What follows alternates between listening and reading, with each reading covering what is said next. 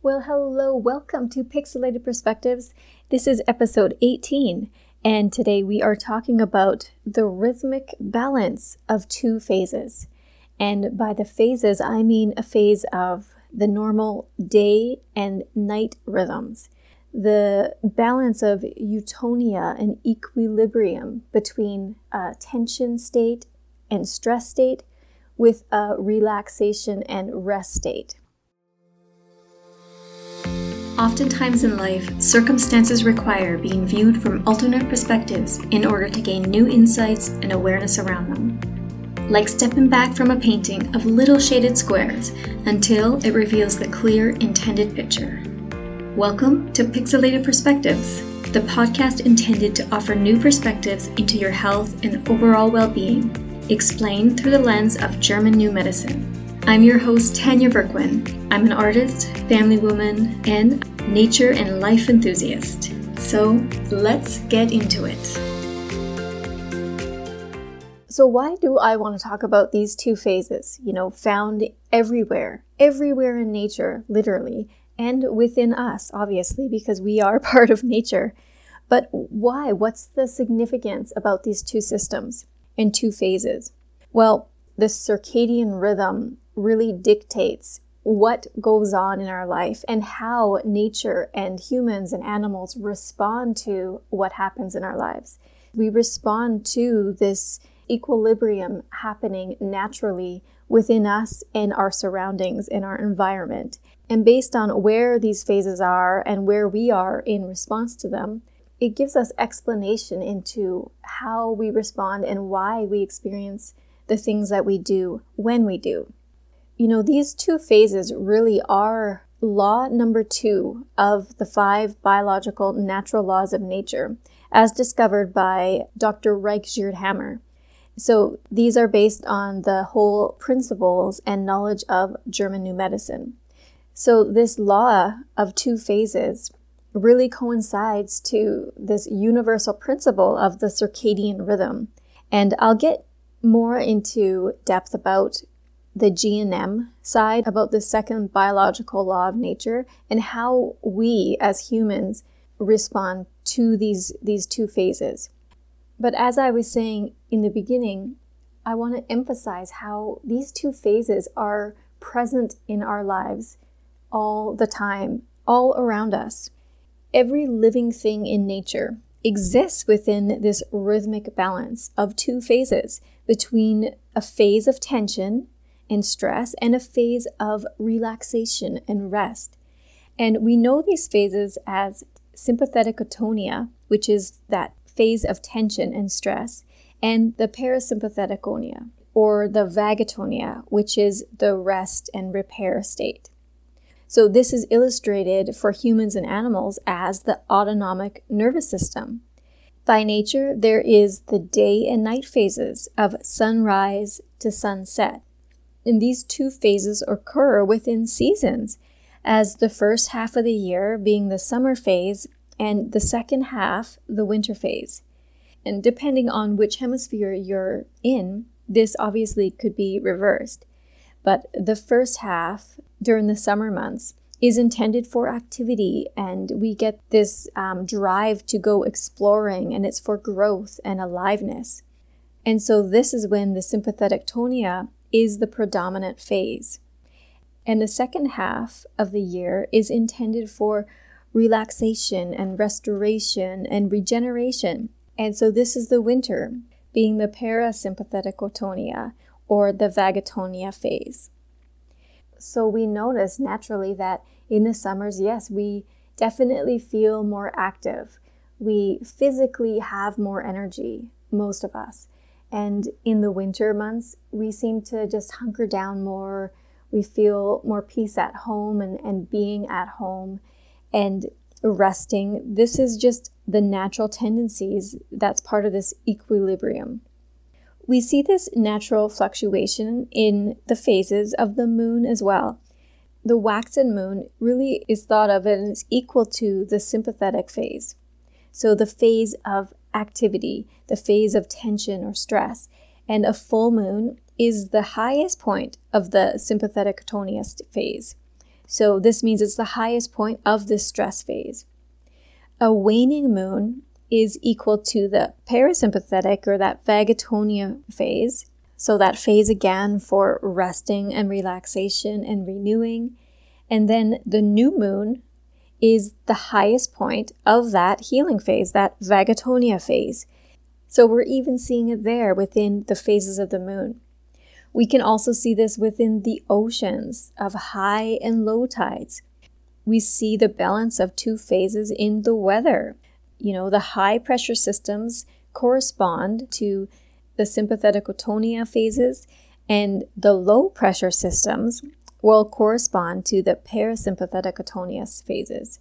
So all around us, this rhythm is happening between these two phases.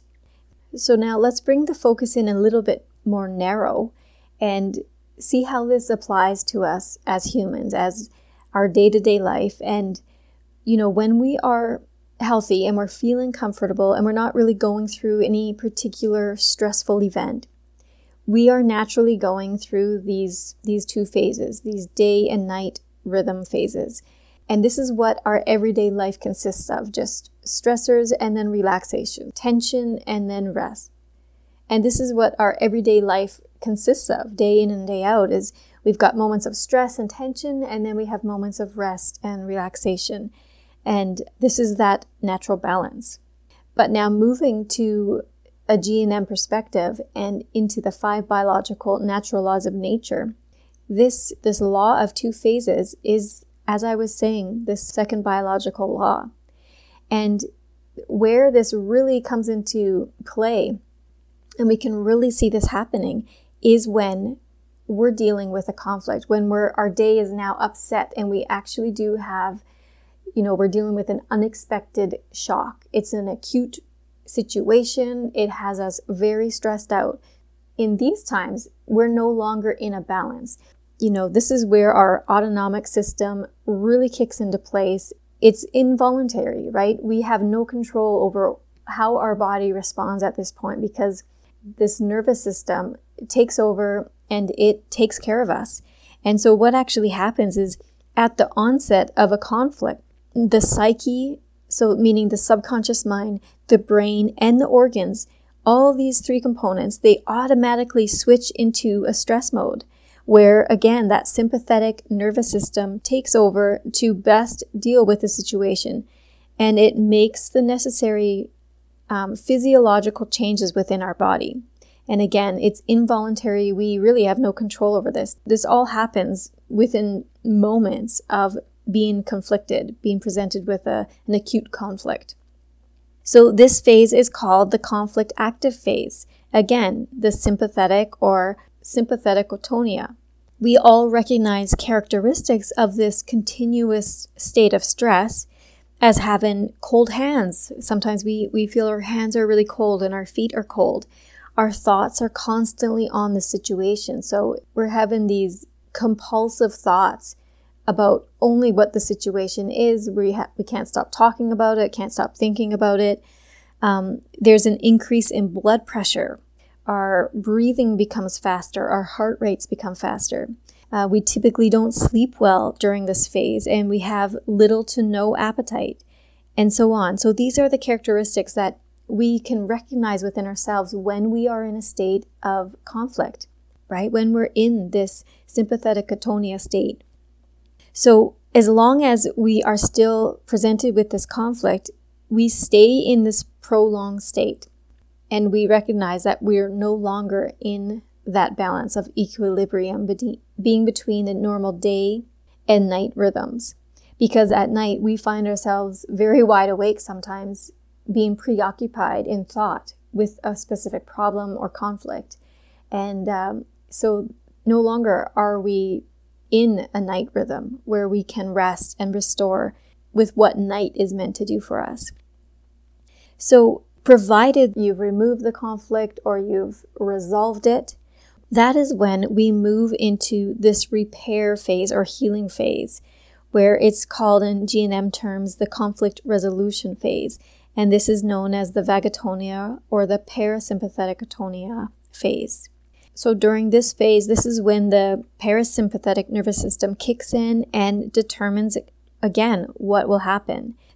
That stress that we were dealing with for that prolonged time period is now becoming a general fatigue period, where we recognize, again, characteristics of this healing phase as having this feeling of emotional release around the problem or situation. There's an end of the compulsive thinking. Our hands and feet start to warm up. We do have low energy, but we have an increase in appetite. We tend to sleep better. In fact, we are very tired, and that's what our body is calling for, is just sleep and rest. This phase is also where we experience physical symptoms like headaches and fever, even so-called infections and infectious diseases. This is the phase where those symptoms are going to come into effect. Because as I was saying, when your body, at the moment of an unexpected conflict shock, your psyche, your organs and brain, those three components, they systematically and automatically move into a biological program that on a cellular level, on a physiological level, your body is making changes to best adapt to the situation, to the conflict, to help you best overcome it as quick as possible. So those physical changes that are happening on a cellular level, at an organ level, are also happening on the brain level. And it's all how your psyche or your subconscious mind perceives this threat or conflict. This is what will determine which organ will be affected, which organ will have these cellular changes, and whereabouts on the brain that you will have the changes as well. And we see, if you were to get a brain scan during a conflict active phase, you would see sharp ring formations on a specific area of the brain that corresponds to a specific organ. And these rings indicate which organ is being affected at the moment. Once a person has resolved the conflict and are moving now into that second phase, that healing phase, that vagatonia state, then the brain and organs, they now are back into a repair mode. This is why we get so tired and fatigued and low energy, because all of our energy is going to the healing of what needs to be healed now, of the restoration of the organ and the cells and on the brain level. So we'll get an increase in appetite because our body is asking for more fuel to give it more energy to heal as quick as possible and as fully as possible. During the healing phase on the brain level, if you were to have a brain scan, we would see a pocket of fluid. This is called an edema. This water pocket is protecting that part of the brain. And also you would have a water pocket on the organ as well that it's being affected. So whatever cells are needing to be removed in some instances or regenerated in other instances, depending on the conflict, that is occurring now. And within that healing phase, our body's automatically taking the necessary actions and making the physiological changes needed.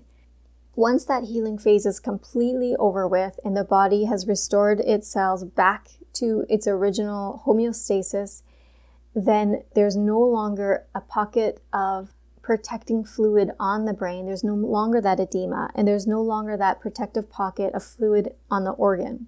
And so, a lot of times when we're healing from something, we notice we have to urinate so much, or we're sweating, that's hence the fever. This is the pocket of fluid releasing from our body, because we know that we are now finishing up with that healing phase. So overall, just recognizing your body and what happens to it when you're in these phases, it really is mind-opening and so fascinating, at least it is for me, to witness our bodies go through these changes. And not all the time are they going to be very noticeable and really in your face. But when we're dealing with symptoms, we almost always know that we are healing. We're in a state of vagatonia. And we know that this is the state where we need to rest, we really need to nurture ourselves to help our body make those changes it needs to. So just recognizing that and doing what you can as therapy. There's so many different therapies that a person can use during a healing phase.